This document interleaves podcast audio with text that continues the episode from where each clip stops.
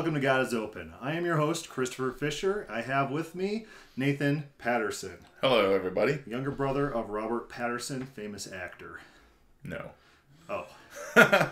Today on God is Open, we are going to be talking about the Duffy Slick debate. We will both watched both debates, and uh, this is kind of just like a post-op. We're we're still in Denver. We're, we're we're fresh off the debate. This is just our initial impressions about how each debate went. We'll just talk about kind of this the concepts that they talked about. But first, we're going to talk about what they did right and what there could have been slight improvements on. And one thing I'd like to stress here is that when you are in a debate, when you are the person debating, a lot of stuff in hindsight, you know, you missed when you're up there on stage, when you're doing the debate in person as as yourself. You know, it's easy to criticize after the fact. So any of our criticisms are not meant to be like, well, he, he was wrong. He should have done this better.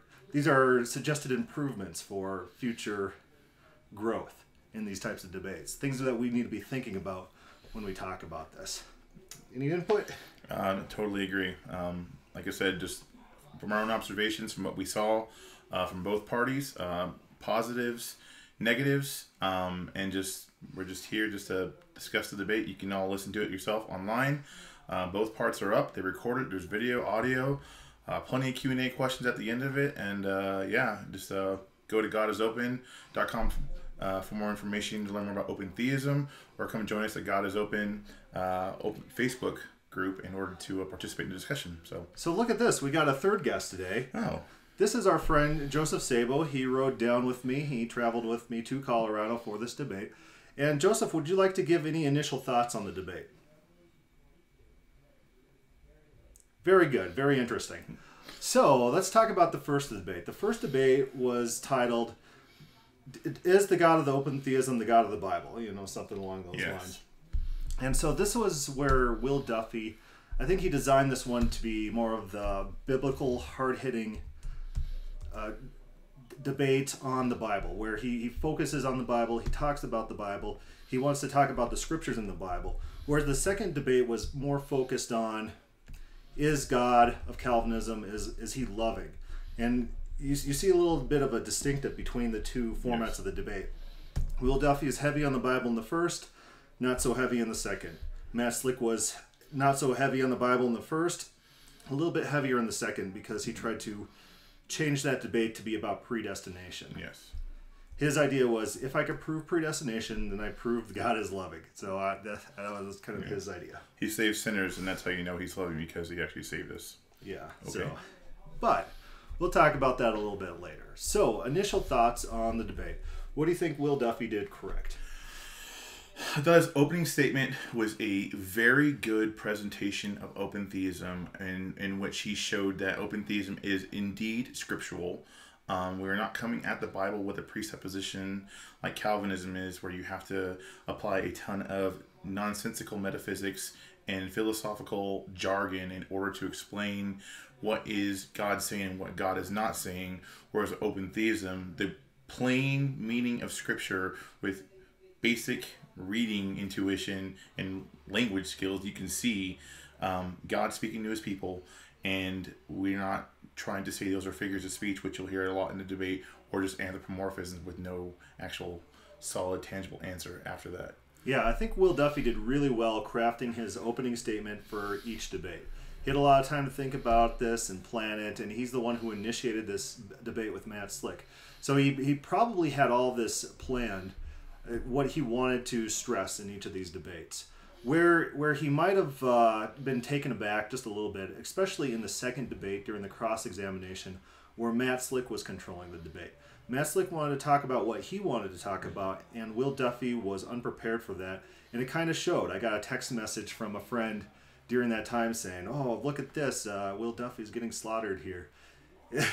but slaughtered might, it might be over exaggeration. There's a lot of people who are saying that Will definitely handled it very well. How he did, his his demeanor was came off very fluid. He came off as knowledgeable, especially in the first debate.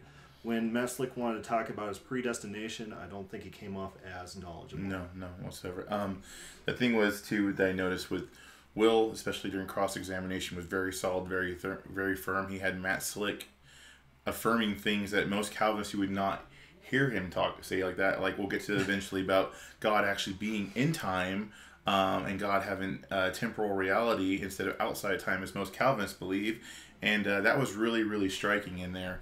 And uh, yeah, it, I think Will did a great job there. And, and like you'd mentioned before, Matt Slick wanted to talk about election and predestination, and Will was I don't think was prepared for that because it's almost like Matt Slick was changing the debate all of a sudden instead of going is open theism biblical. He was trying to basically give everybody a lesson on Calvinism and try and convert us there in the middle of the sanctuary.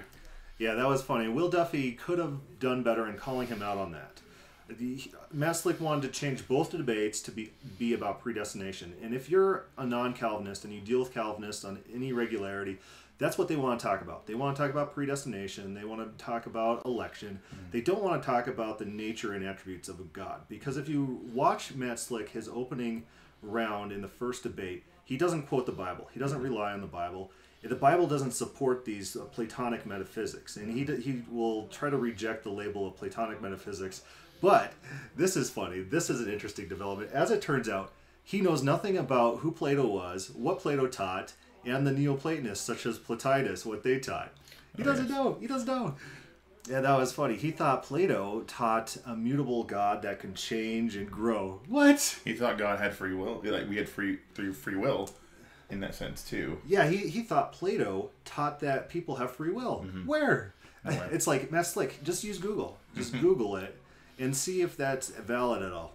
Or even in the in the sense where during the Q and A time, where Matt Slick, as you'll see when you watch the debate, he keeps saying open theism is like Mormonism and so forth, and quoting it, and even at one point quoted a verse out of the Book of Mormon in order to throw Will Duffy off, which Will listened to it and said, This doesn't sound right, and says, No, I don't affirm that. I don't believe that. And Matt says, Good, that was from the Book of Mormon. So Chris, using Matt's similar technique, goes through some Greek philosophy texts and reads them off to Matt Slick, in which Matt affirms every statement is true, and then Chris says, I said, "Well, congratulations, you've just affirmed uh, Plotinus." You know? And then he sat down. And then he's like, "Oh, you quoted uh, Pliny or something like that." No, it's the, the premier Neoplatonist. Mm-hmm. Do you not know anything about Neoplatonism? But that's funny. Joe Sabo, any thoughts? No, I actually think uh, in in the terms of the debate, framing open theists as Mormons, as Matt Slick did, was a good move on his part. He's trying to frame the debate. And he keeps referencing over and over this affiliation between open theism and Mormonism. And this is my criticism of Will Duffy. Will Duffy did not frame the debate. And Will Duffy had the opening post, the opening uh, introduction to the first debate. He could have framed the debate. He could have said, You're going to hear a lot of things tonight. You're going to hear me quoting the scriptures. I will be talking about the Bible and how the Bible is is taught it describes how God is. And when you listen to Matt Slick, when he's talking, he's going to be referencing philosophy. So if Will Duffy would have primed the audience, that's one thing you need to do in debates is prime the audience and say, watch for this, watch for this, watch for this. And as it comes up, you need to press down and press down and press down. And Matt Slick was doing that. When he heard something that reminded him of Mormonism, he would press it and that that's very effective on watchers and watchers start forming the association in their mind and they start saying oh see he was right before because he said it here he said there he said there and if will duffy he doesn't cr- crush that immediately that association is going to form in their mind so in debates frame the debate exactly so although matt slick is wrong open theism is not mormonism it was a good debate strategy. He does understand how to talk to convince an audience. Matt Slick does. Mm-hmm. That goes to show his, as he expressed his 25 years of debating the subject, speaking to Mormons, speaking to Jehovah's Witnesses. Uh, he has actually done a lot of great work for the kingdom of God and, and, and bringing a lot of people and to the knowledge of the truth that Christ is King and He isn't, and that they aren't part of some system where they are we ourselves can become gods like Mormonism. And so I want to commend Matt Slick for what he does. And like Chris says, he, he was really good about forming a debate and pointing out specific things that he saw similarities in and being able to, to drive it. And whereas Will kind of lacked in that department. But overall, though, I thought Will did a good job. Yeah, so another uh, constructive criticism I would have for Will is he didn't press very hard when Matt Slick was evasive. Uh, yeah, of course, yeah, he did ask the same question over and over for clarification, but he didn't stop and pause and use his own time that he controlled to say, You're avoiding the question. And what you just described to me, what you just said, is you, you're saying no to this question. Did God decree everything? You believe yes. You absolutely believe yes. You said yes. And we're going to move on to the next question. And but instead he let Matt Slick uh, pontificate. Well, yes and no, but what does decree mean? I don't know what decree means. I'm not going to define it for you. I'm just going to just waste all your time talking about the meaning of words. And that's what he did. He, he stalled and stalled and stalled. The first debate was better with when Will Duffy pressed and pressed and pressed, and it was this rapid fire response. The second debate is where you kind of saw the lag in, in the pace of questions and the pace of forcing. Mm-hmm. And he didn't he didn't definitively state what Matt Slick believes and move on to the next question, which would have been a lot more effective than letting Matt Slick just kind of jitter around on that. Mm-hmm. Yeah. Thoughts on the cross examinations? Well, the first cross examination in which Will was really pressing Matt Slick, like I said earlier, was was fantastic. He he got to admit that God was in time, that God had temporality. Um, at, at, one point, he had a, a, nice one, two, three punch that he set up for Matt, but basically, uh, ultimately, that would lead to Matt affirming that open theism was true, and then that is when the backpedaling started coming in, and Matt Slick just started really reeling in that department, and I thought that was really good because even the crowd, as you'll hear in the debate, was just kind of like, oh, just I thought that was really telling in a lot of sense like that. Yeah, so Duffy's Duffy's opening for the first debate that that's probably going to be the highlight of all these debates. Is his framing of open theism, how how he wants to establish the idea of open theism. So Matt Slick was very intent on trying to frame open theism as open theists are only open theists because they want man's will to be supreme. He hallucinated motivations onto people, and I kept telling him over and over, me and all my friends, no one says that. No one says the reason open theism is true is because I want man's will to be supreme. Yeah. It was specifically that the reason that we have free will, and Duffy really hit on this, was because God is free, and God can create um, a new butterfly. He can create a new song. He can create. He can create one more speck of sand if he wants to. He could. He could have made you know, God, Eve could have chosen another fruit on the tree than the one that was there, which is going to be a big, a big, a big issue in the debate. As, as I was bringing up here, that Matt Slick was saying that he, that God decreed the circumstances for Eve to pick the fruit, and but then also said at the same time that Eve was capable of choosing another fruit, even though God had decreed from the foundations of the world that she would choose the fruit that she did in order to uh, initiate the fall. All right. So Will's idea was to frame open theism as it's about God's freedom rather than man's. It's exactly. it's a good strategy, and it's one that disarms kind of what Slick's doing. But Slick's kind of in his own world. He, he thinks his own thoughts, and he doesn't care about what anyone else says. And so he keeps keeps pressing with this thing. You only believe this because I ascribe these hallucinogenic. Uh, false motivations to you. And that's a sure sign of cognitive dissonance. We talked about that in the Scott Adams podcast that if someone ascribes to you imaginary motivations, it's it, they, they're just hallucinating. It's it, they can't deal with the substance of your arguments, and instead they're trying to dismiss your claim or try to argue against something that you never said. Cognitive dissonance, and, and you see that all over in Slick. He he was very slick in, in the debate. He kept moving around. You'd ask him a question, and he would like and he he couldn't be nailed down. And then, for example, the the most interesting example I think was when Will Duffy kept trying to get him to to describe God's decree. What does it mean to decree this? What does it mean to decree that? What, what's the meaning of the word? And Slick's like, oh, I don't know. I can't define it. I don't want to talk about it. But then late in the debate, in the second debate, Matt Slick just uses the word like it's nothing. Yeah, like he's using the official Calvinist definition of it. He goes from being completely ignorant of what decree actually means and trying to jump around the question and use other words and what does that mean trying to say words have meaning to all of a sudden full-blown adhering to it and using it as if like everything he said before like he didn't and as other people were noticing and you will see matt slick talks out of both sides of his mouth during this debate consistently yeah we're gonna have to do a full breakdown of the matt slick portions at least but everyone, if, if you can't stand Matt Slick, listen to number one, most important thing, the first debate, Will Duffy's opening statement. Number two, Will Duffy's controlled cross examination. Those are the primary two things to listen to out of all these these both these debates. Yes. But we will talk about Matt Slick later. Let's talk about Will Duffy's uh, opening position in the first debate is the God of open theism, the God of the Bible.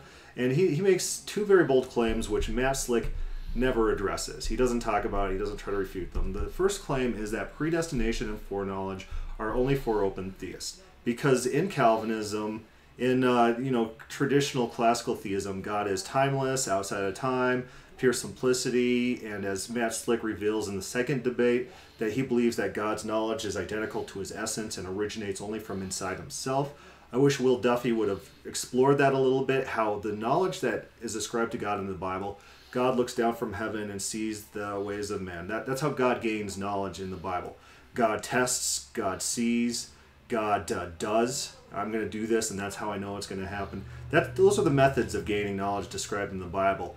But to Matt Slick, God's knowledge is inherent and internal to Himself, identical to His essence. Because a gain of knowledge, if you receive knowledge passively, is a change to God, and Matt Slick can't have that. He consistently was using phrases like. Uh, in one sense, yes, and in one sense, no. Or ontologically, yes, God could do this thing, or in his essence, no. Once again, talking out both sides of his mouth and just making God sound completely confused with what he's even trying to decree or say, say himself. Yeah. So with this in mind, predestination and foreknowledge are only for open theists. Only open theists thinks that God could have knowledge previous to an event. Only open theists think God could declare and decide an event beforehand. Everything else, all these other systems, it's all eternal. It's all identical to his essence outside of time. All right, the next big point of Will's that we're going to touch on is the incarnation. He points to incarnation as evidence for open theism, the Trinity, and Jesus' nature. When Jesus became a man, or when, when the second person of the Trinity became a man, was that a change in the Godhead?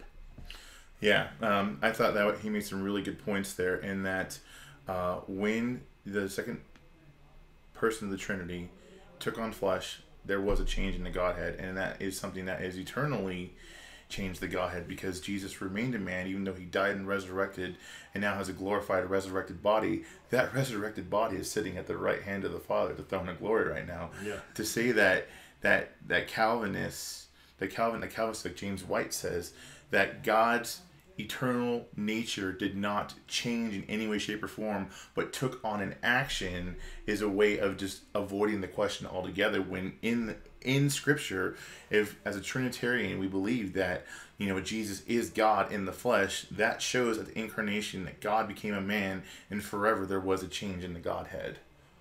Right. So Calvinists don't like this idea because they adhere to Platonic metaphysics. And uh, just a breakdown of Platonic metaphysics, there's three different hypostases. There's the absolute, perfectly simple, one outside of time God. There's there's a realm in which the, of the of the intellect, which is unchanging and it's closer to the pure actuality. And then you got the physical world, and the physical world is where the mutable world is, where things change. So the material is part of this world. And so God can't be part of this world because that material world changes and changes introduces corruption into the Godhead. So the idea that Matt Slick presses with the, the, the, the hypostatic union is that Jesus can't have a divine physical nature. Jesus has two natures, and there's the divine that does not change, that has all these attributes that are identical to his essence. And we, we already talked about what he believes about God being pure simplicity outside of time. He believes that was a part of Jesus, but the human part of Jesus was human and it changed and that was not part of the divine godhead. And this is this is literally standard christian hypostatic union theology. And so the question that i always ask these calvinists is was the human part of jesus divine? And they will not answer the question. They'll say oh you don't understand the hypostatic union. I do understand the hypostatic union. That's why i'm asking this question how i'm asking this question because you don't want to answer this question. Exactly. It contradicts exactly what paul writes in in Colossians 2 that the fullness of the deity dwelled bodily, and they don't like that. They want this division between the material and the spiritual. That uh, is that, that's not a concept in Israelite theology. That's a Platonistic concept that's imported onto the Bible.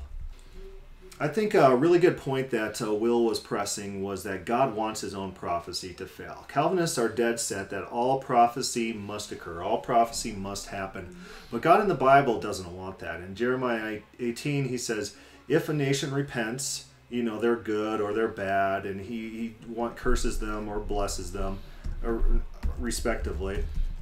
Then if they change, he will revoke what he both said he'd do and what he thought he'd do because God doesn't want his prophecies to come to pass. Nineveh repents. Jonah's mad. Jonah's like, you should kill these guys. These are wicked, wicked people. And God's like, they repented. They don't know their left and right hand. God values people over prophecy. Matt Slick never responds to this point. Mm-hmm. Uh, I remember he uh, bringing up Jonah also uh, with with the prophecy in Jonah, where in forty days Nineveh will be overturned. Um, Will was really pointing out that the, there that God was stating that he was going to perform an action. He was determined to destroy Nineveh for their wickedness and their mistreatment of the Israels, Israelites, and that um, ultimately he was going to bring this about. But then the repentance comes, and God relents of the destruction He's going to lay upon him, and and to that Matt would just simply respond, "This is a figure of speech." Yeah. So yeah, that's that's interesting. Let's talk real quick about Matt Slick, his debate style, what what kind of points he made, and do you think his opening uh, post, his opening statements for the first debate, do you think that was effective?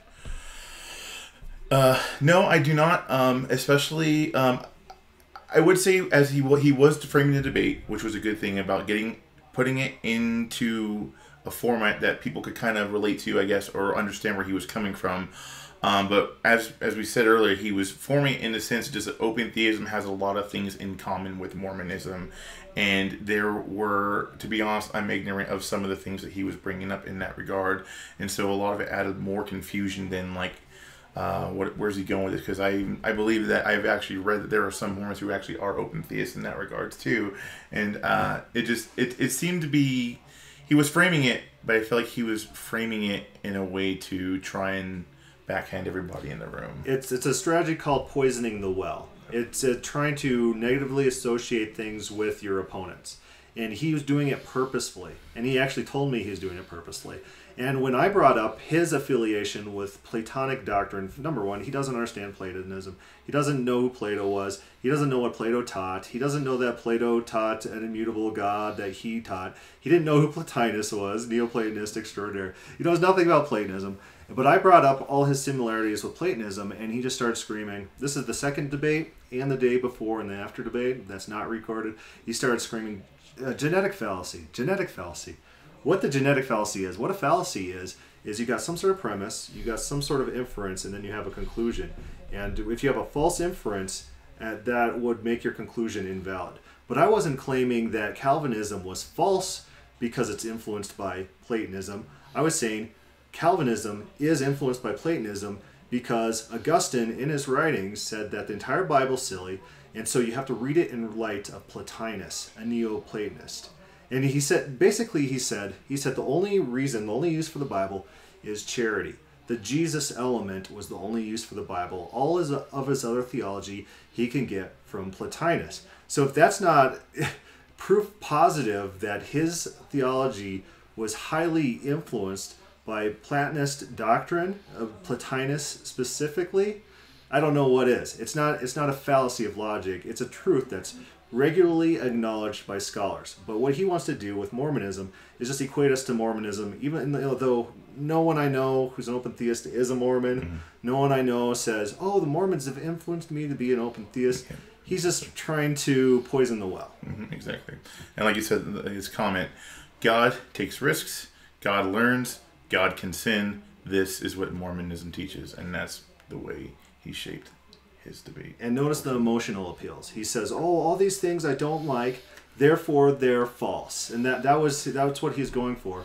And then he accuses his opponents of making emotional appeals, yes. where his entire argument, everything he said, was all based on emotions. This is the way I want God to be, therefore God is that way. Mm-hmm. His entire opening post uh, look look to see if he references the Bible whatsoever. And every time he does reference the Bible, he does this thing where he shotguns proof texts Exactly. and he just assumes his own meaning. Exactly. That was one thing I, I noticed. His version of, of uh, reading scripture to you was quoting the plethora of one liners that he had in his head, and he would shout them out without actually reading them or any contextualizing of it in any way, shape, or form, or he would paraphrase it in such a way that he was basically trying to proof text Calvinism based upon what he had memorized in his brain instead of actually going to the Bible and reading it in context, which will seem to be bringing it back to that point mm-hmm. and talking about the fuller meaning of the passages in order to argue open theism in the affirmative, whereas Matt Slick was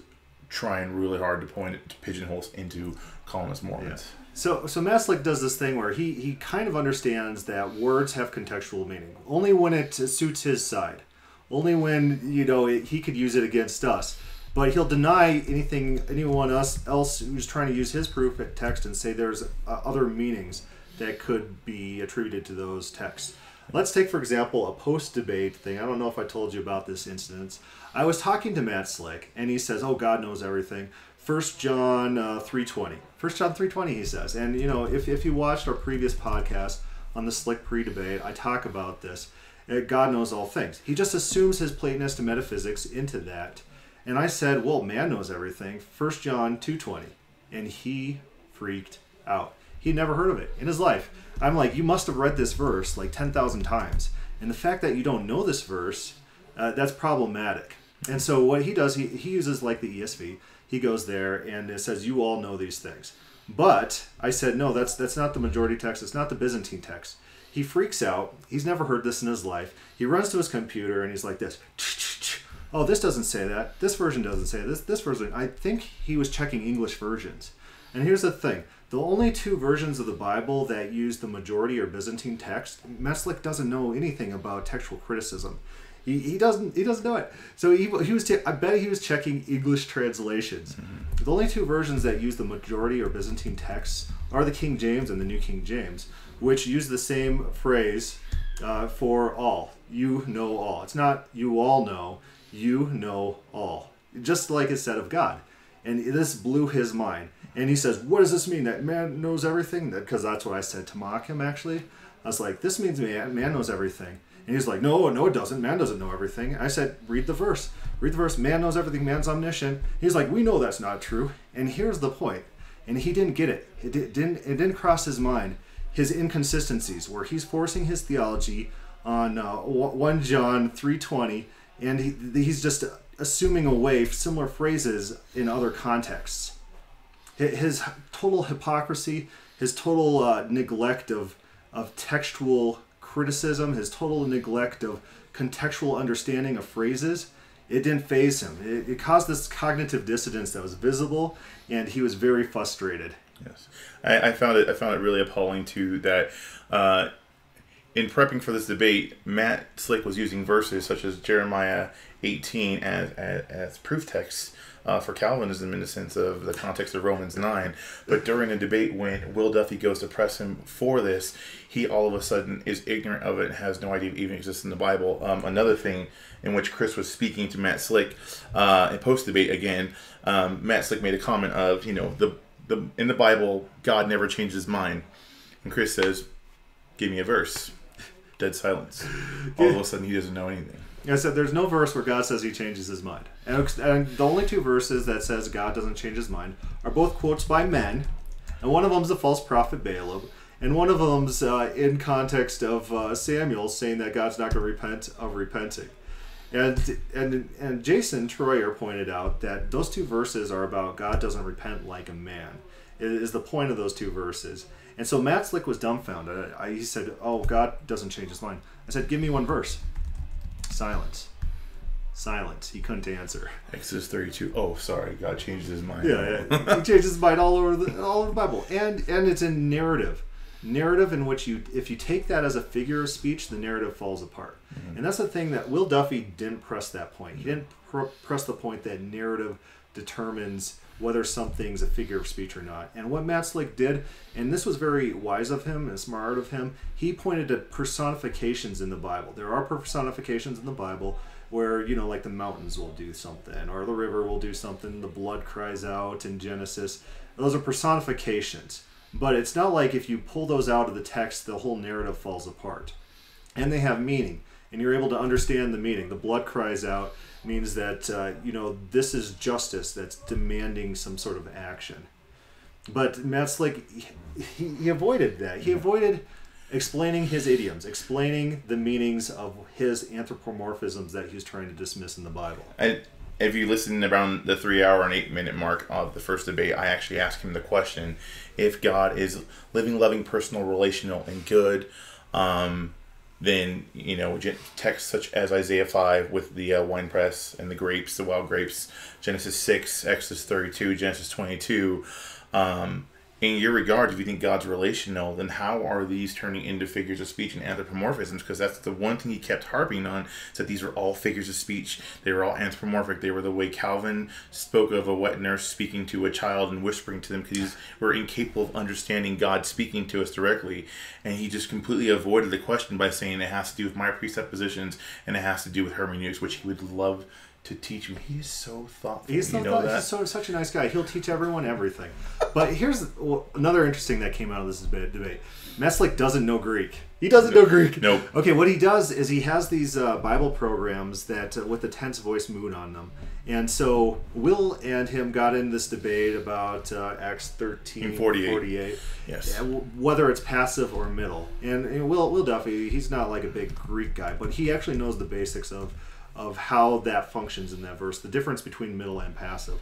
Which in Greek, if you actually know Greek, uh, you know that the middle and passive are the same word, and you have to decide which one it is by context. And Matt Slick's software doesn't do that. It doesn't say it could be this one or it could be this one. It just puts a P there for passive. And because Matt Slick doesn't know Greek, and uh, he doesn't know how Greek grammar works, he, he just relies on his Bible software. So he pretends he knows Greek. And when Will Duffy, and Will Duffy who told me this, uh, you'll see it on the video, that uh, Will Duffy said this word could be middle or passive, and Matt Slick didn't know which word it was in context. Ted-. Is that what it was? yeah, he didn't know. He can't read Greek. But And- what is that again? What is it in English? yeah, what word is that in English? Because he has his English Bible, he can't read Greek, and what he wanted to do was click on it and see the little P if it's a P or an M. But he doesn't understand Greek grammar. He can't read Greek. He can't read Greek. Yes. He, he doesn't understand Hebrew too. I brought up the translation of the Proverbs verse about uh, God made everything, even the wicked, for the day of destruction. Which you know, make could be like purpose. You know, the- it's a valid translation, and so uh, some translations translate it as God has a purpose for all things, even the wicked for the day of wrath. That God made a day of wrath to punish these wicked people, and that's the point of this proverb. Or else it, it means nothing. The proverb is proverb in Matt Slick's mind is saying everyone's fated to do everything. is that a proverb? That's not a proverb. No. He How was, that- he was using Proverbs, what, 16 a lot and, and just really just harping on it. It was like his go to verse um, on, I had to pull it up, I didn't see it, but like he was just sitting there quoting, like, first of all, poetry, which is a means of just like instruction to his son and stuff like that. But it, it wasn't any intent and mean behind the text as a means of trying to teach like a theological subject about God, but more about a person's personal relationship with their son or distributing knowledge to someone as a way of living the proverbial life Yeah. perchance, which you see Job living said proverbial life in the text, and then yet he is uh, he gets wrecked. So if you're watching the second debate and you're you get to the questions and I ask something about verb conjugations, the point of that question is not about uh, you don't have to take anything from that about verbs and conjugating verbs and the difference between passive and middle. What you should take away from that, Matt Slick doesn't know Greek. And uh, he just assumes his interpretations on the verses without any knowledge of uh, translations and how translations work or operate. He was very very fond of the NASB, uh, which we it is definitely needs an update because there's a lot of uh, new scholarship too that would refute a lot of things that he was trying to press using that translation in general. Like, I mean, especially the, I mean the Acts thirteen forty eight thing was very telling in itself too, where he's saying, well, it says here on my Bible software that it's passive, and then ultimately Will Duffy just said, well, you're wrong, and it was just like next question. And uh, yeah, and even after digging through there, just Will was in the right. There's a lot of different, it, there, the middle sense there for those instead of ordained to eternal life, dispose themselves to eternal life because the context before that and the past before it, the Pharisees reject uh, eternal life that God had offered to them. Yeah, so in context, the middle is used elsewhere. Mm-hmm. And so, since context determines the meaning, if something's a middle or a passive, and a passive is you're being acted on, so acted on. So if you're passive in a fight or something, people are picking on you. So passive, you're being acted on. Acted on. Middle, you're acting for yourself or on yourself. I'm brushing my teeth. It's it's a middle. I'm doing something on myself. And so Matt doesn't, you might understand the functions of these different voices, but he doesn't understand the Greek translation, how, how those Greek words are formed, and how those Greek in, words indicate one from another. And that was the point of my question show he didn't know Greek. He didn't know Greek. Nope. And it was shocking. He didn't know what the Byzantine text was the previous night. Nope. No whatsoever. So it's very telling that uh, you, you go into the debate uh, knowing that Matt Slick is very educated and he's very well versed in his apologetics but we learned a lot also of the things that he is lacking and ignorant of that uh, really uh, hurt him, I believe, in the debate. Yeah. So we probably should be wrapping this up pretty quick. So let's talk a little bit about the second debate. And uh, which debate, debate do you think will win better, the first or second? I feel like the first debate was really well. I enjoyed Will's opening statement and his cross examination was really strong. I believe he was really strong in the second debate as well. Um, especially, it doesn't seem like it initially during the cross examination where he was being cross examined by Matt. He was Will was getting pummeled, and and we love Will, but the way Matt was approaching things, Will was not prepared for. It. That's why he was getting pummeled. But there were a couple instances there where Will just had a one-liner response and just and just it looked like Matt Slick took a baseball to the teeth because he was in shock that Will stopped him in his tracks and was able to produce a coherent refutation of what Slick was saying. Yeah, so either there's there's there's good punches back. I, I think he did take a beating in the second. As I said, someone uh, sent me a message. Oh, he's getting hammered here. An open theist, a friendly guy. The first debate, I got a message from a Calvinist saying, "Oh, Slick won this hands down." And so I'm like, "What?" what he didn't about? even reference the Bible. The, the point of the first debate was, "Is the God of open theism the God of the Bible?" Matt Slick didn't talk about the Bible. Nope. Will Will Duffy should have hammered this. He should have said over and over, "This is a debate uh, if God of open theism is the God of the Bible." Matt Slick didn't talk about the Bible. He talked about Greek philosophy. He didn't talk about the Bible. So he lost the debate. He wanted to talk about something else. But Will Duffy, he's a nice guy. He's he's he is kind of passive. Yes. He he could be introvert. He could be assertive at points, and he was assertive at points, and you'll see that his emotions flare in the first debate, round one. I wish those emotions carried over to the cross examination. I think he could have hit back a lot harder and disarmed Slick. Yes. I agree. Totally agree. And one thing that, uh, one other point of constructive criticism for Duffy is that he allowed Slick to change the debate to Slick's ideas. Mm-hmm. So if, if the debate's about is the God of Calvinism loving, he allowed Slick to turn the debate into did God predestine people? And because of this predestination, that shows that God is living, and because or loving, excuse me, not living. Um, also, but He is living, loving, personal, relational, good.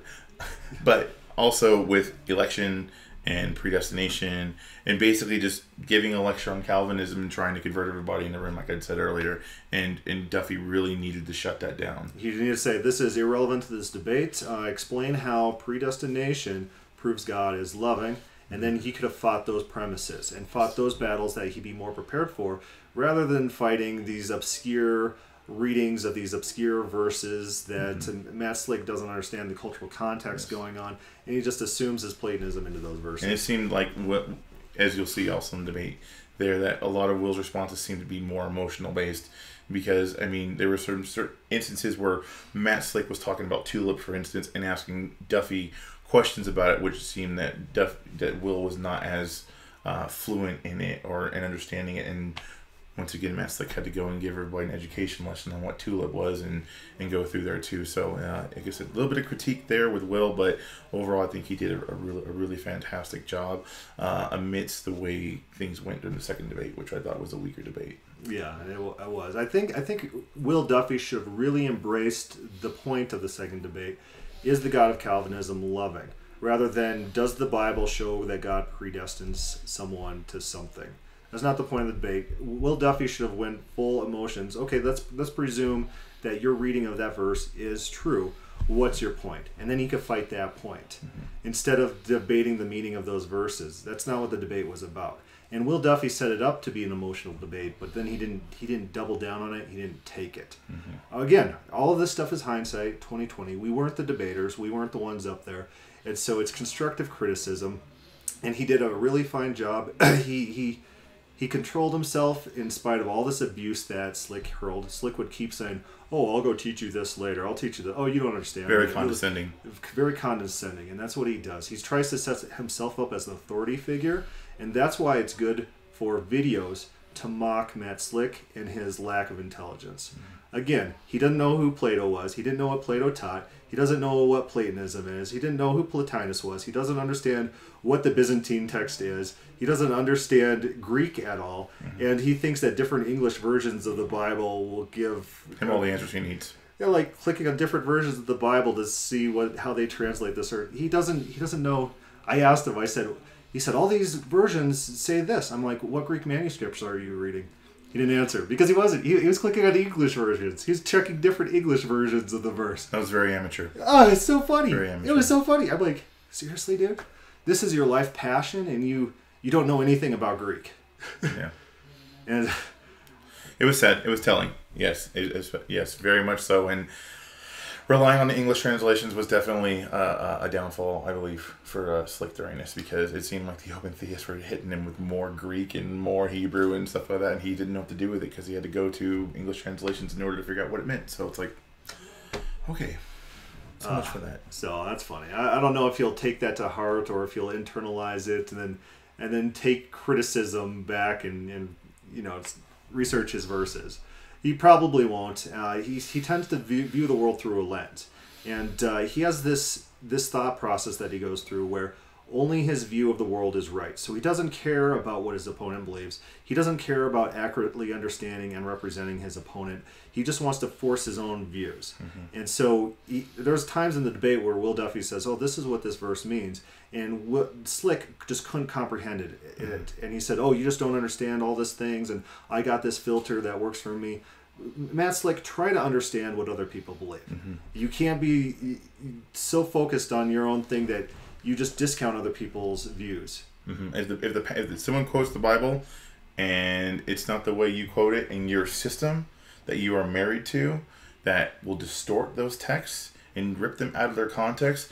For instance, when he was hitting Will with John six sixty five, John six verse sixty five, and not hitting the context of verses 45 where individuals are rejecting the message and the truth that jesus is presenting to them as as a reference from isaiah 54 13 um, talking to israel specifically there and leading up into you know 665 he completely missed the context of it was using a proof text for just the verse itself as a means of showing election and then trying to steamroll will duffy's interpretation of it and that that that that showed uh a lot of character of how Matt Slick is working through a system, and that's his filter and his presupposition through there in order to make it all fit into the five points to level. Yeah, you watch what he does. He says, I could use analogies. You can't use analogies. Yeah. I could explain the answers to my questions. I'll cut you off because, before you can explain your answers to those questions. Or, hey Matt, can you give me an analogy of that? Oh, I don't want to use an analogy. I'm going to use the Bible. But then he will use analogies consistently in the debate, and it's Yeah. just like it's talking out of both sides of his mouth. Double complete standard. inconsistent person, and he it's, it's anything that benefits him, he'll accept,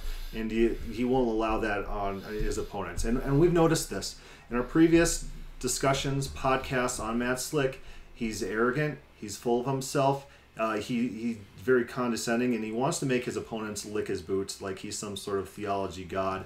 And that's the only way he's going to engage in people because if people treat him uh, just with even just Arthur Haglund, just treating him with uh, factual, uh, straight type of tones, factual confidence statements, he'll take. Oh, you're, you're insulting me. I'm, I'm so. Oh, you're not being Christian. Oh, you, you you need to like worship me like a pastor, and then I'll talk to you. And then he'll shift the. He did that in the morale debate as well. He mm-hmm. didn't do that quite in these this debate. We Which just complain about the lights a lot. well, that I do think he has a problem there, and he always says he has like Asperger's and something, and that might be true. He's so focused on his own views and no one else's. He doesn't care what anyone else says. He might have some sort of mental thing going on there. The interesting thing is this guy has a following. He's got a following, and people think that he's like smart and intelligent. But you're not smart and intelligent if you don't consider and understand other people's views. Yep. He that knows only his own side knows little. I, I remember specifically making the comment that based upon the uh, assertions he was making about us and the conclusions he was coming to, that he was going to go update carm.org under the open theist section as, as a, I think he was talking, he was going to relate a lot of things towards Mormonism and just completely underhand open theism because he's not there to understand and to learn. He will refuse to be taught in any way, shape, or form. That'll just completely offend him in every way, shape, and form. And uh, he's just he's just there to collect information and to smear everybody if he doesn't uh, agree with his theology. Even though by the end of the debate, we were all pretty sure he was an inconsistent Arminian. I, I do gotta give him props. He comes to hostile audiences. Uh, this was a completely hostile audience. Oh, yeah. In the first debate, there was a very irate individual who got up and uh, kind of kind of screamed at him. Uh, there were combative questioners who wanted to debate from the question stand. That's a bad practice. If, if you're asking questions, make sure your questions are small, concise, and something that uh, you don't have to have like a back and forth dialogue on. Yes. That's that's those are tips for good questioners. So Matt Slick, he came to a hostile audience. He flew out for a hostile debate, a debate that uh, you know he, he he's he's gracious in that sense, and uh, you do have to give him props. And he is a nice guy in per- person, even though he calls you a heretic and you worship a different god and stuff like that. And, but if anyone says Calvinists are, are not uh, brothers, he'll get all mad. And, I don't know. But he's a nice guy, but I will still make fun of him. I'll still mock him, and that's fine. I got previous podcasts doing that because of he, he is just so arrogant, condescending, and oblivious to anyone else except for himself. Exactly. That was very apparent throughout the rest of the debate. What do you think, Very- Joe? Closing comments, Joe Sabo. All right. All right, so uh, thank you for joining t- me today, Nathan Pleasure. Patterson. You got it right this time? Yeah, Robert Patterson's younger brother. he actually has a good movie called The Rover. Oh, never heard of it. It's it's a post-apocalyptic one with uh, Patterson. He's a good actor, actually. So go out, watch The Rover. Is what if you get anything from this podcast. Yeah. All right, I'm Nate Patterson. I'm Chris Fisher. This is God Is Open. God Is Open. Got questions, comments? Send it to godisopenquestions at gmail.com. Thank you for listening.